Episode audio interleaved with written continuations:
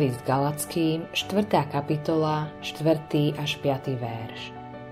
Ale keď prišla plnosť času, poslal Boh syna svojho, narodeného zo ženy, narodeného pod zákonom, aby vykúpil tých, čo sú pod zákonom, aby sme prijali synovstvo.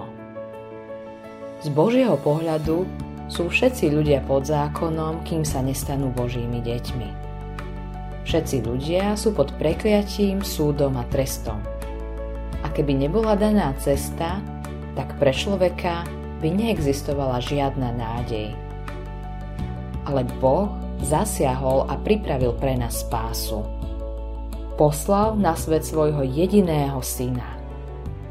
Boží syn sa narodil ako jeden z ľudí. Narodil sa zo ženy a je takým istým človekom ako ty a ja, vystavený všetkým podmienkám, ktorých žijeme tu na tomto svete.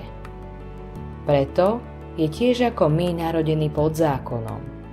Je narodený a podrobený všetkým požiadavkám, ktoré má svetý zákon na človeka. Ale on naplnil všetky požiadavky. Stal sa taký, aký sme mali byť aj my, ale nie sme.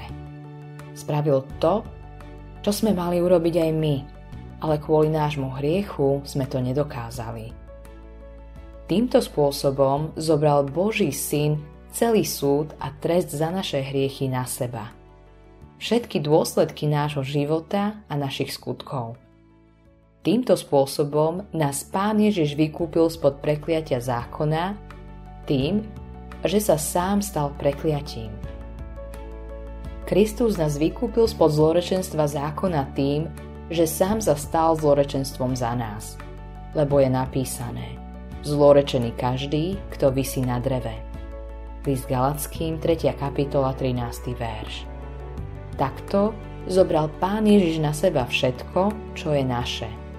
Preto my môžeme vojsť do všetkého, čo je Jeho. Môžeme byť Božími deťmi. Text hovorí, aby sme prijali synovstvo kto sa obráti a príjme pána Ježiša, zbaví sa súdu a prekliatia a bude prijatý za syna samotným Bohom.